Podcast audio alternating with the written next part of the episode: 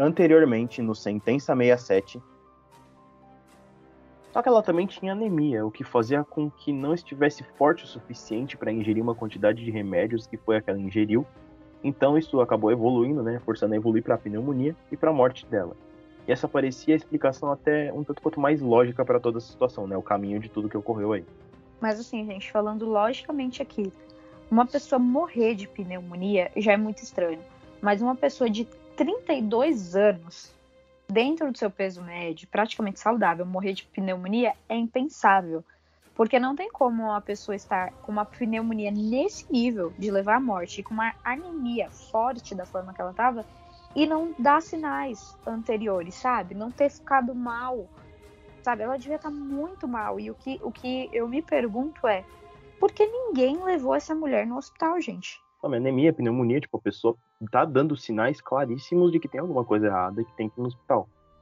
E o relatório da autópsia fazia bastante sentido, né? Até aqui nada parece estranho, certo? Certo, porém não tanto.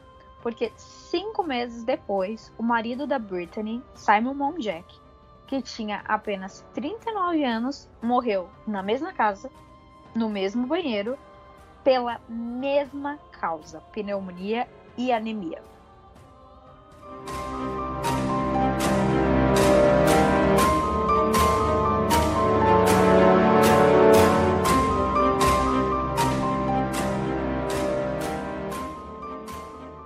Fala galera, bem-vindos a mais um Sentença 67. E antes de qualquer coisa, antes de falar qualquer coisa para vocês, é, segue a gente lá no Instagram, o arroba 67 lembrando sempre, sem o cedilha, porque vem muita coisa diferente, vem muita coisa que a gente produz para lá, que não vem para cá pro podcast, então para vocês ficarem ligados em tudo. E dá uma força pra gente também, segue lá. E mais uma vez está aqui comigo a ilustríssima Vanessa Cruz. Fala pessoal, sejam bem-vindos a mais um episódio. E já que você tá com seu celular aí na mão, aproveita e segue a gente no Spotify ou no Deezer, por onde você estiver escutando esse episódio agora, porque isso ajuda a gente bastante a alcançar outras pessoas mais para fazer parte aqui dessa conversa com a gente. E eu não poderia deixar de agradecer, é claro, a nossa grande parceira Rádio Marca Brasil pelo espaço que concede para a gente aqui uma terça-feira sim e uma terça-feira não com os nossos casos Rádio Marca Brasil, você mora no nosso coração. Bom, e vamos ao caso de hoje, mas começar falando, vocês devem estar pensando, bom, domingo, que estranho sair um episódio do Sentença no domingo, sempre está na terça, no máximo numa quarta, alguma coisa assim. Bom, porque dessa vez a gente separou em duas partes da história, de tanta coisa que tem para falar, de tanta teoria que tem para falar sobre a morte da atriz Brittany Murphy, porque tem muitos rumores, ninguém sabe muito bem o que aconteceu. E, bom, tem rumores em cima do do marido dela, da mãe dela. Então fica aí com a gente para a segunda parte. A primeira parte já está no Spotify e no Deezer. Então, se você não ouviu, acompanha lá. Se você já ouviu, segue aí com a gente. Bom, galera, como a gente falou no episódio passado, a Brittany morreu em decorrência de uma pneumonia causada por uma anemia. E, por incrível que pareça, o Simon também morreu da mesma coisa. O marido dela morreu exatamente dessa mesma causa muito atípica.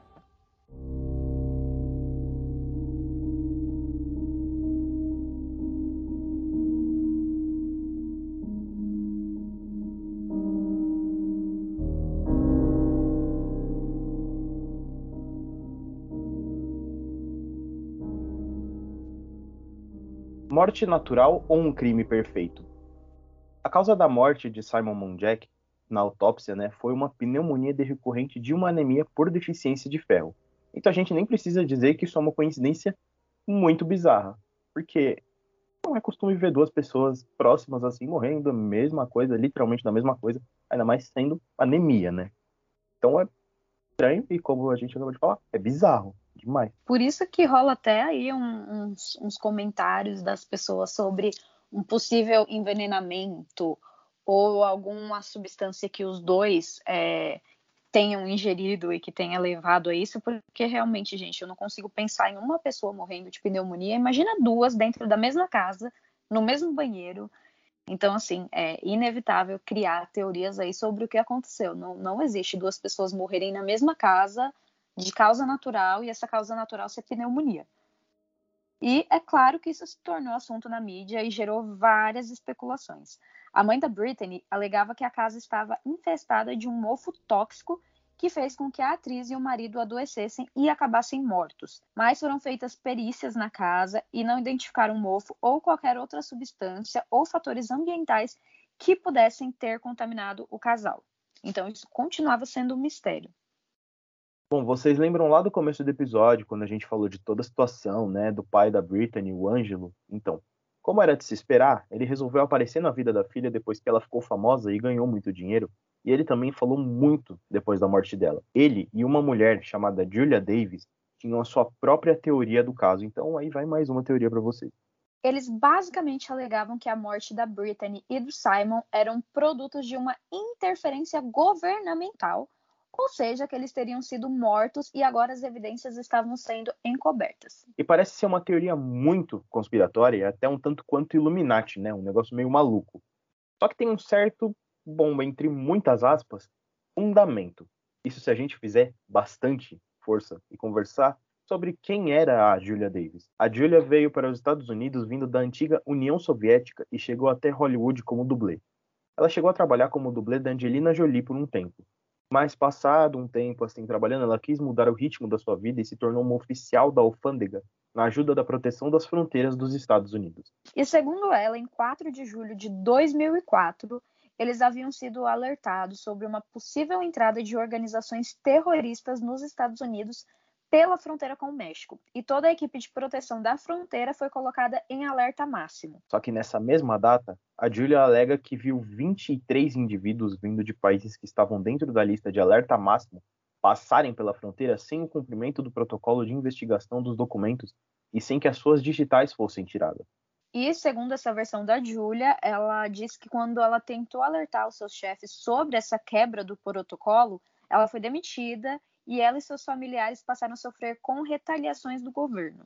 Ela também alegou que a Brittany Murphy era uma grande amiga dela e falou publicamente sobre esse suposto tratamento do governo com Julia e por isso a atriz e seu marido teriam sido colocados na lista de observação do FBI e também estariam sob vigilância. E segundo o pai de Brittany e Julia, a atriz e Simon teriam sido envenenados pelo governo. O Ângelo contou que pegou um fio de cabelo da filha e mandou para a testagem em um laboratório particular, porque ele não confiava na autópsia oficial. E ele contou que por causa da forma como a Brittany agia antes da sua morte, seja lá o que isso queira dizer, ele pediu uma testagem específica para metais pesados. Seja lá o que isso queira dizer, porque eu não sei, né? O que, o que, que é. Sabe o que muda no comportamento da pessoa quando ela tem metais pesados no, no sangue ou no organismo? Não sei, mas aparentemente o pai da Brittany sabia. O relatório indicava a presença de 10 metais pesados no organismo da atriz, muito além do indicado da Organização Mundial da Saúde, e que a única explicação lógica para essa quantidade de metais pesados seria a exposição a essas substâncias tóxicas por administração de um terceiro com intenções criminosas, ou seja, um envenenamento. Muitos especialistas contestaram essa conclusão e afirmavam que os metais pesados no cabelo dela vinham nada mais nada menos do que da tinta de cabelo que ela usava no cabelo e que isso era muito mais provável do que um envenenamento. E eu até concordo, porque vocês já viram, assim, alguma conclusão científica ser assim, olha, tem isso aqui, isso só poderia ter acontecido por meio de envenenamento. Não, cara, os caras falam assim, ó, tem isso aqui, isso aqui, podem ser essas e essas a causa, as causas. Eu não consigo imaginar um laboratório olhando e falando, é, gente, ó, só pode ter sido envenenamento, hein? Eu adoro que é rebatido tão fácil essa teoria. O, ca o cara fez um, um esforço enorme pro, pro laboratório simplesmente virar e falar, então, ela pintava muito o cabelo, mano. Fica de boa. Os metais são por causa disso, relaxa. Fala pra ela parar de pintar o cabelo, senão ela vai ficar careca. É, e tipo assim, é, para chegar a essa conclusão, provavelmente estava no fio do cabelo, na ponta, não no couro cabeludo, ou, ou, sabe, saindo do sangue do organismo. Então, assim, realmente, eu não consigo imaginar um laboratório falando isso para começo de conversa. E me parece realmente muito Illuminati que nosso governo foi atrás da atriz porque ela defendeu a fulana de tal que ninguém sabe quem é, sabe? É, não, não comprei essa ideia, me pareceu mais uma forma de, de tentar aí se aparecer, talvez lucrar um pouquinho, né? Fazer dar umas entrevistas em cima da morte da filha, que, né, se ele se preocupava tanto porque só apareceu depois que ela ficou famosa, tem vários, vários questionamentos aí. Aparentemente, nosso querido amigo queria os cinco minutinhos de fama e descobriu que a filha era famosa e passou a se aproveitar disso. Aí ela morreu ele falou: Bom, agora é minha hora de brilhar, né? Quer algo mais destacável do que o pai que ficou longe e voltou pra, pra filha, que agora morreu e tá triste lá e quer os motivos disso tudo. Ele teve os cinco minutinhos de fama dele foi rebatido muito fácil. E a Julia até fez um filme documentário sobre esse suposto envenenamento da Britney. E um jornalista deu um depoimento para essa produção dizendo que tinha abordado Simon pouco antes da morte da Britney. E ele disse que temia estar sendo vigiado. Poucos dias depois, a atriz estava morta. Mas claro, não há provas de nada disso. Então não tem muito como falar se ele estava certo, se estava errado, o que, que aconteceu. Podia ser só um cara querendo dinheiro também. E a mãe da Brittany tinha sua própria opinião sobre isso. Ela deu uma declaração dizendo que tinha plena certeza que a Brittany nunca conheceu a Julia Davis e que muito menos assinou ou cooperou com alguma coisa em defesa dela. A Sharon ainda disse que a Brittany, na verdade, não sabia nem quem era de Julia Davis e nem que essa mulher existia. Bom, faz um certo sentido até, porque ela e a mãe eram muito próximas, igual a gente disse antes, e, bom, se ela voltasse a ter contato com o pai e conhecesse a mulher do pai que foi embora e sumiu, eu acho que a mãe dela saberia, né? Teria ciência de tudo isso que aconteceu, então grande chance da Julia Davis estar mentindo muito também. E a mãe da atriz disse que Julia Davis de fato tentou entrar em contato com a Britney, mas tudo que ela recebeu em retorno foi uma carta do agente dela dizendo que Britney não sabia de nada sobre essas alegações de Julia e que não ia se envolver nesse caso.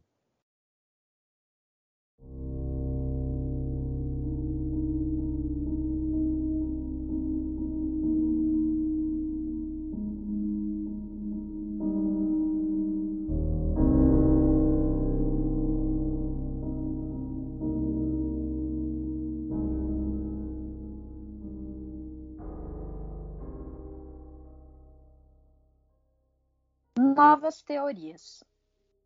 Aqui nós chegamos em uma conclusão da história que, na minha opinião, parece ser a mais coerente. Muitas pessoas acreditam que o Simon foi o responsável pela morte da Brittany.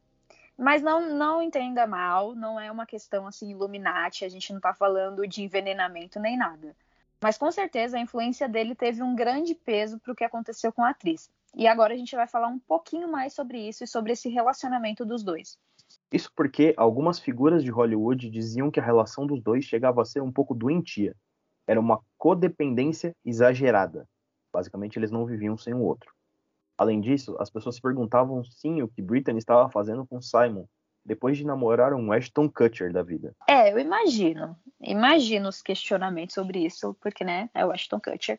Mas gente, deixando de lado, né, tudo que a gente ouviu falar sobre o Simon até agora, que a gente já tem a plena certeza de que ele não era um cara muito legal, é, sempre que, que uma famosa aparecer com um cara que não está dentro do padrão de beleza da sociedade, esse cara vai ser retratado como um cara, né? Meu, que cara é esse? O que, que esse cara tá fazendo com ela tal? Então eu imagino que mesmo que o Simon fosse uma pessoa super legal, essa questão ia pesar muito para ele. E aí junta-se ao fato de que não, ele não era uma pessoa super legal. Então eu, eu imagino realmente que esse relacionamento não era muito bem visto. É, porque sempre falam, né? Sempre, tipo, tem que ter o padrão, tem que ter essas coisas que você falou. Ainda mais quando ela veio de um Ashton Kutcher, que, bom, todos conhecem o Ashton Kutcher, a gente se resume a isso. Então, mesmo que ele fosse legal, tipo, se a gente tirar toda a história, porque provavelmente as pessoas que comentavam não sabiam a fundo de todos os detalhes que a gente trouxe aqui para vocês. Não é uma coisa que era pública no momento, tipo, esses detalhes todos não estavam lá, né? Para todo mundo saber no momento certo dessa história aí, para poder fazer os comentários em tempo real, entre aspas. Então, é basicamente eles tinham comentários negativos sobre o Simon porque ele não era famoso, ele não era bonito igual Ashton Kutcher, coisas assim, ele não era um padrão. Então, tá aí mais uma influência ruim em toda essa história. Além do cara ser um lixo de pessoa. E as pessoas diziam que a Britney tinha essa energia incrível e super elétrica, e que ela era super divertida, mas quando o Simon estava por perto, ela ficava introspectiva e retraída. Ele queria estar em todos os sets de filmagem que ela trabalhava e os dois começaram a viver meio que um mundinho à parte. Chegou um ponto em que ele era o agente dela, o empresário, o maquiador, o contador, enfim, tudo. Ninguém conseguia falar com a Britney sem passar pelo Simon. E no documentário da HBO tem inclusive é, o depoimento de um personal trainer que treinou o Simon por um tempo, e o Simon chegou lá todo pimpão, dirigindo uma Ferrari, né, falando que ele era milionário, pá. e em algum momento ele simplesmente parou de pagar, porque, né, caloteiro, vigarista, a gente já sabia. E aí, esse personal trainer disse que falou para ele que não ia mais treinar ele por causa da falta de pagamento e tal. E um tempo depois, o Simon reapareceu, disse que estava namorando a Brittany Murphy e que queria treinar com ela lá e que ia adiantar tudo e acertar tudo. Pagou, levou a Brittany para treinar. E ele disse que era porque a Brittany ia participar de um filme e tal, e ele queria que esse personal trainer deixasse a Brittany em forma para esse filme. Acontece que ele, esse personal foi entrar em contato com a equipe dela, né, com os agentes, para falar então, né, para resolver negociar. E a equipe falou que tinha sido demitida por ela e que agora o Simon que respondia por tudo e que eles estavam muito preocupados porque ninguém conseguia ter contato direto com a Brittany, ninguém sabia como ela estava, é só através do Simon.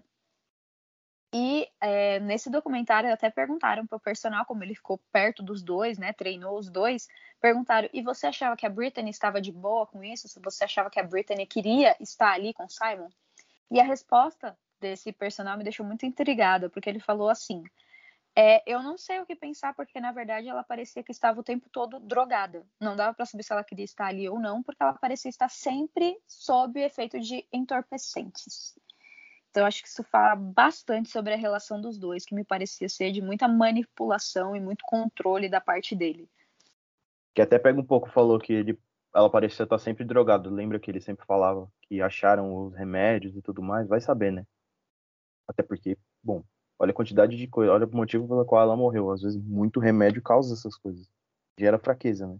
Vai saber se ele não manipulava ela também desse jeito não com drogas ilegais, porque daí dá pega, né, dá problema, mas com remédios que são controlados e bom. Se ele provasse entre aspas com as receitas e tudo mais que ele podia, ele tinha, né, no caso aí, com as receitas que ele tinha, ele poderia simplesmente falar, mano, então, ela tá tomando remédio porque ela precisa. Aí dá para controlar a pessoa, igual ele já estava controlando, porque ele estava respondendo por tudo, né? O personal trainer colocou aqui um ponto muito interessante e muito importante, eu acredito, para a história.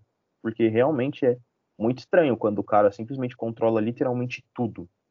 Ele é tudo que toda a equipe dela, sem tirar nem pôr. E é um sinal de alerta que a gente pode trazer para a vida real de todas nós, né? Mesmo não sendo estrelas de Hollywood. Galera, se o cara quer controlar tudo que você faz, seu celular, suas roupas, para onde você vai, se você acha super fofo que ele te leve, te busca da faculdade todos os dias ou do trabalho e ele não deixa você ter contato com mais ninguém, abre o olho, porque isso não é saudável. Não, não existe um contexto em que isso possa ser saudável. E no contexto da Britney, com toda certeza, era claramente uma relação que não era saudável. E, e eu acho que ele não imaginava que, que poderia acarretar na morte dela, mas eu acredito que mantê-la dopada o tempo todo era uma forma de controle, sim. E eu acredito que ele estava ciente do que ele estava fazendo enquanto mantinha ela daquela forma. Ah, lógico. Até porque se a gente teorizar, eles buscavam cada vez mais remédios, então ele tinha noção do que ele estava fazendo. Ninguém dá remédio, força a tomar remédio assim, alguma coisa. Todas essas coisas, todo esse controle, sem querer. Aspas, né? Isso meio que não acontece, a pessoa sabe o que ela está fazendo. E aí, piorando um pouquinho, eles dois compartilhavam muitas paranoias e fobia. Segundo pessoas que conviviam com o casal, eles se tornaram aqueles tipos de casal, né? Que têm medo da própria sombra e não saem de casa. Eles também praticavam uma medicina holística em casa, que é uma abordagem médica em que se acredita no tratamento apenas com plantas naturais, organismos vivos, meio ambiente, entre outras coisas. E nessa automedicação explicaria o fato da Brittany não ter ido de imediato ao hospital quando ela se sentiu mal, semanas antes da sua morte, o que poderia, talvez, e eu acredito com toda certeza, ter salvado a vida da atriz. Algumas pessoas próximas ao casal alegam que o Simon não permitiu que ela fosse ao hospital. Isso a gente nunca vai saber. E depois da morte da Brittany, é, o Simon abriu uma fundação em muitas aspas, entre muitas aspas, em homenagem a ela, com a qual ele começou a arrecadar dinheiro. Mas logo foi descoberto que ele nunca registrou essa fundação, então o dinheiro estava indo para a instituição bolso dele mesmo, né? Bolso do Simon. Comentário inútil que o cara é liso demais. Pelo amor de Deus, até fundação ele abriu. Sério, se tiver um roteiro para vocês saberem o que, que é ser um vigarista, é esse mano aí. E quando isso foi descoberto, ele, de uma forma bem conveniente, fechou a fundação por problemas de saúde e prometeu devolver as doações. Logo depois da morte da atriz, ele também se envolveu na produção de um livro sobre a vida da falecida esposa. Ou seja, a gente falou aqui que ele morreu cinco meses depois que ela, certo? Apenas cinco meses depois. Então, nesse período, ele abriu fundação, ia lançar livro. Assim, eu acho que duas semanas depois ele já estava vendo como lucrar, né? Porque, enfim. Então, assim, havia muitos comentários negativos sobre o Simon e a relação dos dois, os quais ele dizia ser pelo fato de ele ser só um cara comum e não um Ashton Kutcher. Mas, né, pelas coisas que a gente já falou aqui para vocês, não me parece que o Simon era um santo e parecia, como eu disse, que ele queria lucrar com a morte da Brittany Murphy. E aí a gente volta um pouco pro Simon em si, pessoa, porque o fato de os dois terem morrido da mesma causa é realmente muito estranho, igual a gente falou. Só que a situação da saúde física e mental do Simon era bem diferente da Brittany. Porque ele tinha convulsões severas, ele tinha problemas de coração e tomava três tipos de remédio diferentes para ansiedade e depressão e o estado dele decaiu bastante depois da morte da Brittany. Ele parecia completamente perdido emocionalmente e pessoas próximas diziam que ele queria tirar a própria vida. E aí a gente fala de mais uma coisa estranha, porque no testamento da Brittany, ela deixava tudo apenas para a mãe dela. Então o Simon não ficou com um real sequer de tudo que ela tinha. Isso aqui pegou, hein? Isso aqui me, me pegou de jeito. Porque vamos supor que você está casado, está apaixonado, você sabe que você é a única fonte de renda do casal, porque o Simon não tinha onde cair morto, e você decide que quando você morrer não vai nada pro seu marido. Qual a razão para isso? Sabe? Eu sinto que no fundo, no fundo, a Brittany tinha um pingo de consciência de que aquele relacionamento não era bom e de que era o dinheiro que o Simon queria porque não existe outra explicação para ela não deixar um centavo para ele. Concordo. E talvez lá no fundo da consciência dela ela tinha noção de que era uma coisa ruim para ela e de que não valeria a pena deixar nada para ele. Porque sempre falam que nessas relações de dependência e muitas coisas assim, é muito difícil de você largar. Então talvez ela não tivesse força mesmo para largar. E a gente, na teoria de que ela estava sempre dopada, piora muito conseguir deixar o cara. E aí, no momento em que ela poderia não deixar nada para ele, ela fez, né? Não colocou ele no testamento. E aí isso aqui entra também no fato de que talvez ela tivesse essa consciência de que ela estava ali meio que sendo dopada e controlada o tempo todo. E isso conversa bastante com o fato dele não querer autópsia, né? Não no, no sentido de, ah, envenenou nem nada, mas a autópsia mostraria o tanto de remédio que essa mulher estava ingerindo e quem tem culpa, né, tem medo. Então, vamos supor, eu estou aqui é, enchendo essa mulher de remédio, dopando ela o tempo todo e ela morre. Eu não vou querer que as pessoas vejam o tanto de remédio que ela estava consumindo, porque eu sei que fui eu. Eu tenho essa, essa teoria, porque eu não, eu não consigo imaginar uma razão para ele não querer uma autópsia da mulher dele, que morreu com apenas 32 anos. Tipo, você não ia querer saber o que levou à morte da sua esposa de 32 anos aparentemente saudável? Concordo com tudo que a Vanessa falou. Ela disse: quem tem culpa tem medo. Ele não querer a autópsia é um negócio que para mim até agora é o pior, porque bom, se ele não tivesse motivo que incriminasse ele, né, nessa autópsia, por que, que ele não ia querer saber o motivo da morte da mulher dele? Ele amava tanto e tudo mais e faria tudo por ela. É. Muito, muito estranho.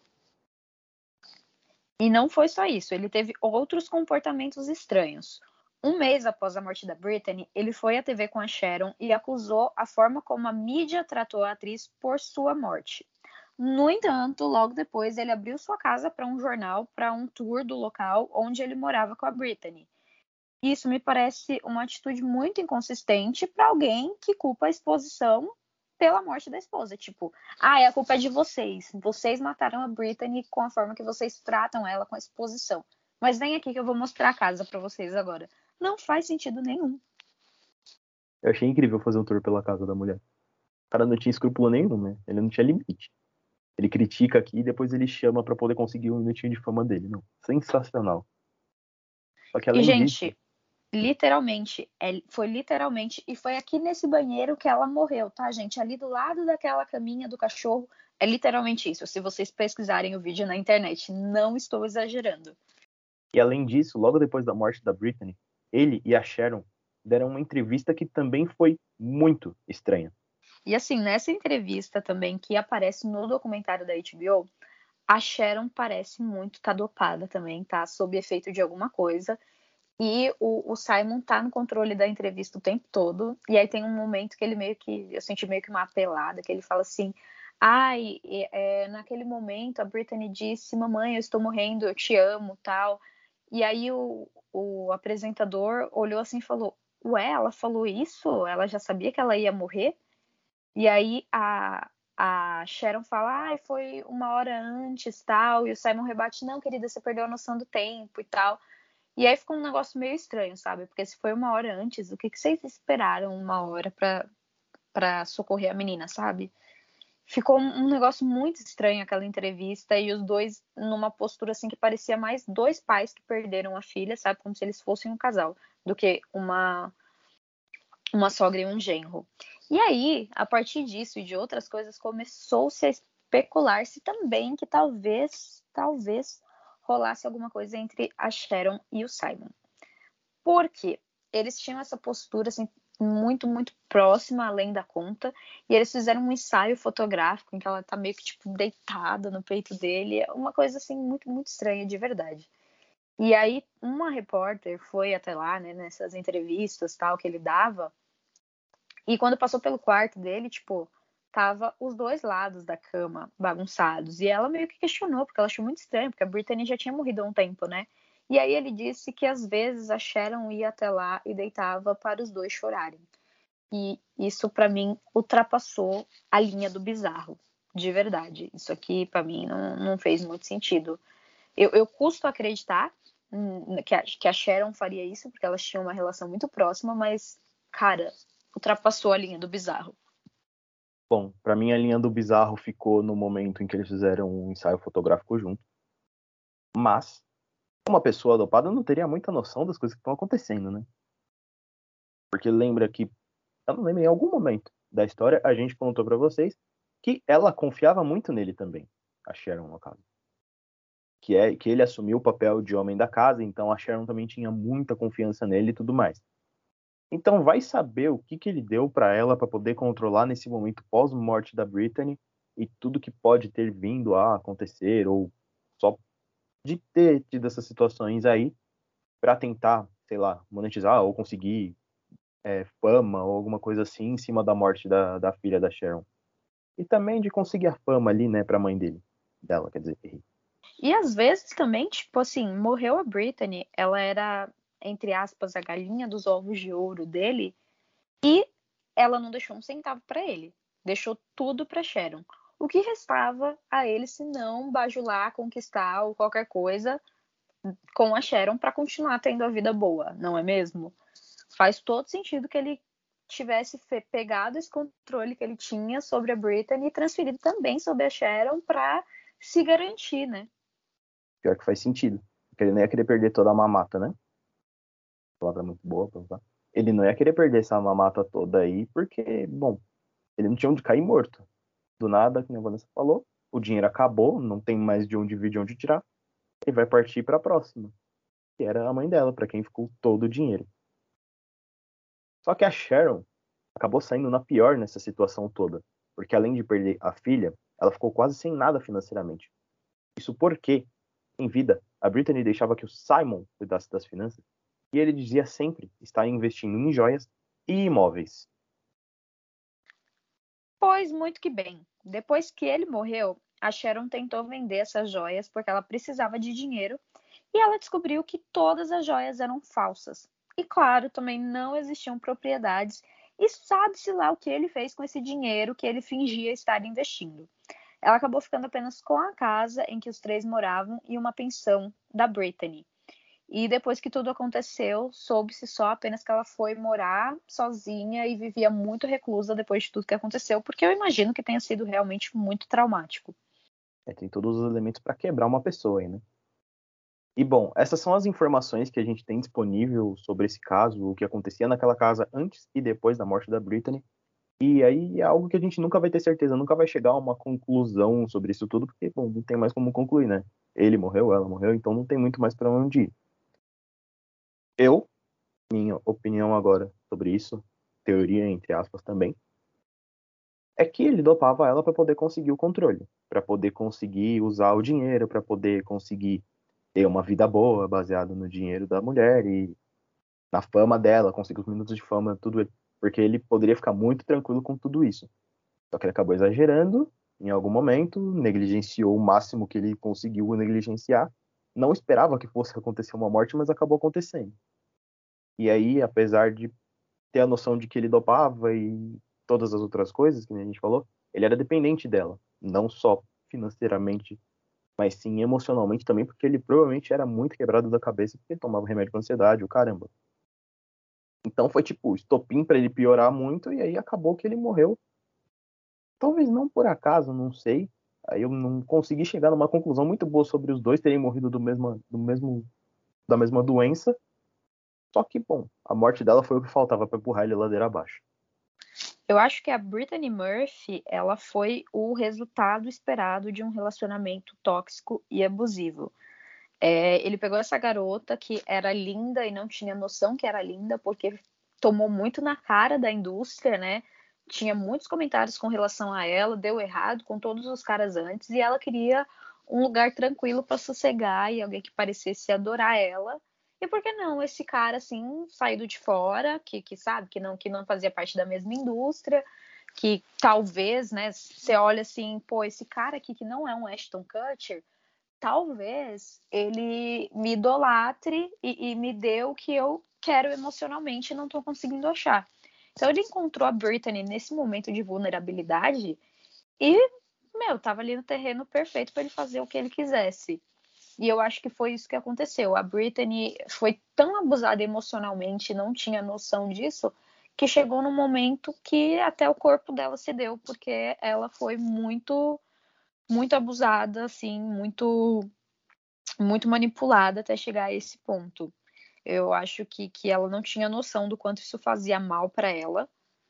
E no fim das contas, ela acabou morrendo de uma coisa muito besta que poderia ser tratada, sei lá, duas semanas antes e, e, tudo ficaria bem, sabe? E no final das contas, eu acho que foi só isso. Um, um, um, não foi um envenenamento, não foi o governo, a Illuminati, ou sei lá o quê. Foi um relacionamento abusivo que tirou tudo dela. E o Simon, é, em consequência disso, né? Perdeu a Brittany, não sabia mais o que fazer, todas as os olhos voltados para ele, os dedos apontados para ele, e você acaba quebrando. Não, não adianta. É por isso que a gente sempre destaca se você tá em um relacionamento desse, parecido com esse, alguma coisa assim, e vê os pontos batendo, um negócio assim, tipo, você se percebe entrando numa coisa dessa? Foge. Foge bem rápido, porque, bom, se não acabar com morte de alguém, acaba com alguém muito, muito quebrado. E não vale a pena tentar insistir.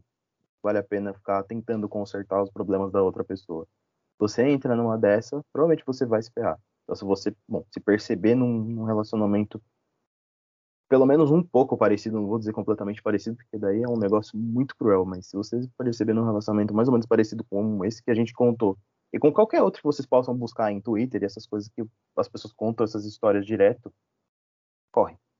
Infelizmente, eu acho que todos nós, quando ouvimos algo assim, conseguimos pensar em alguém falar: Meu, putz, isso me lembra tanto Fulana que não enxerga, que, que tá, sabe, ao lado de um monstro. Infelizmente, eu acho que todas nós já vimos alguém assim. E o máximo que a gente pode fazer é tomar cuidado e alertar. Tentar abrir os olhos dos outros com relação a isso. Então, fiquem espertas. Meninas, meninos também, né? A gente ouve mais falar de, de mulheres entrarem nessa situação por motivos óbvios, né? Muito é muito mais recorrente, mas rapazes também abram os olhos, vamos fugir todos de relacionamentos tóxicos.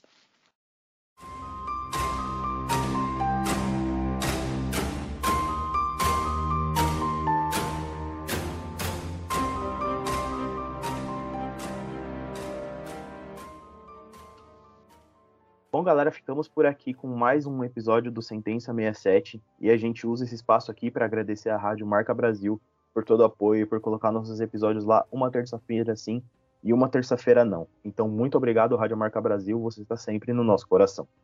E mais uma vez, pela última vez, eu venho aqui pedir para vocês, pega aí o celular, entra no Instagram e segue a gente no arroba 67 e aproveita para seguir também no Spotify e no Deezer para ajudar a gente a chamar cada vez mais pessoas para o nosso podcast. E a gente espera você aqui no próximo dia 16 na Rádio Marca Brasil com mais uma história nada tranquila que não vai te deixar dormir à noite. Eu sou a Vanessa Cruz e eu te espero lá.